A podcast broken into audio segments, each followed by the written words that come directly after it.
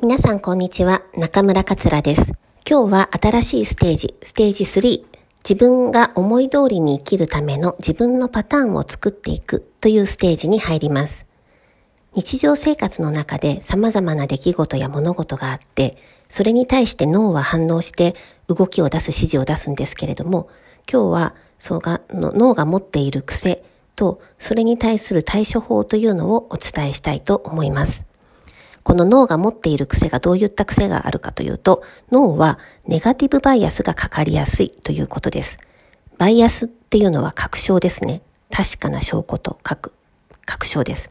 自分が思っていること、自分の信じていることが正しいと裏付けるための情報を見つけてきます。で、この時に脳が重要視するのはポジティブな情報ではなくてネガティブな情報の方を重視します。それは人は死なないっていうことを重要視するので自分にとって危険なことに対してアンテナを張るということからネガティブな情報怪しいなとか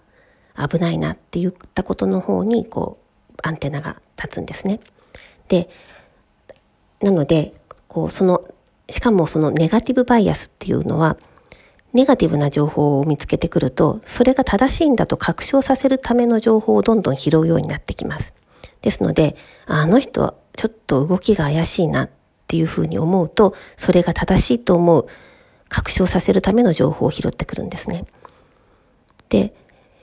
これは社会心理学者のレジャーフットがやった研究結果があります。そこにも現れています。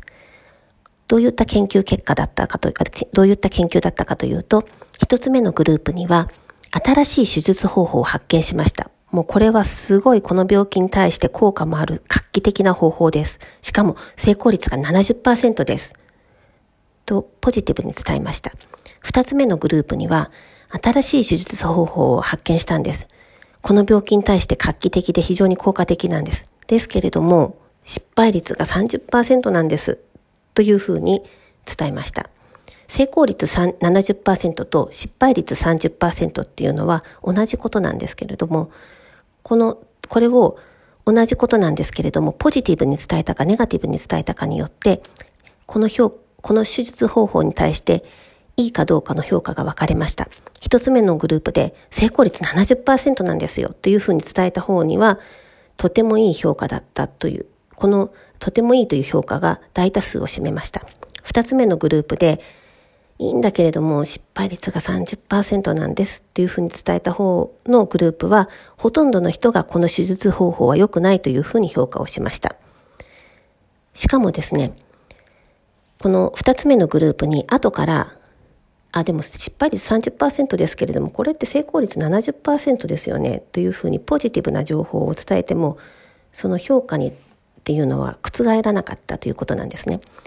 人はそのファーストインプレッションが良くないというふうにネガティブに捉えてしまうと、後からそれが覆りにくいということを表しています。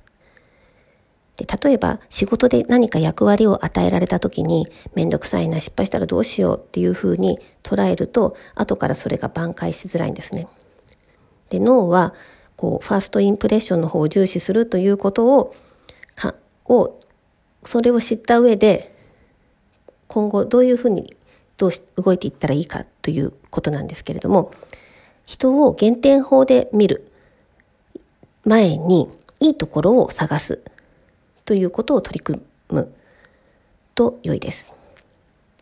人を減点法で見てあの人ここが嫌だなと思う前にその人のいい局面を探す素晴らしい局面を探すということをすると今度は逆にですねいいところを見つけると今度それを裏付けるための情報自分の思った内容が正しいと思う逆のそのいい面のバイアスっていうのがかかってくるんですね。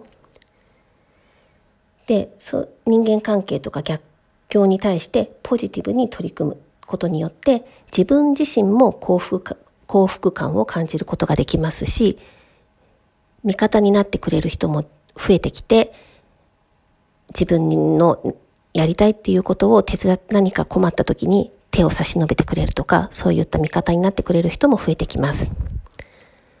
この脳の特性を踏まえた上で、今日一日は、どんな局面があっても、いいところを探す。どんなことがあってもいい局面を探すという一日にするということを今日のワークにしていたださせていただきたいと思います。例えば、旦那さんが洋服を脱ぎ散らかしましたって言った時に、何これと思うのではなくて、あ、も、私のことをすごい頼りにしてくれてるのかな？というふうに、すべての出来事に対していい側面を捉えてみてください。そして今日は、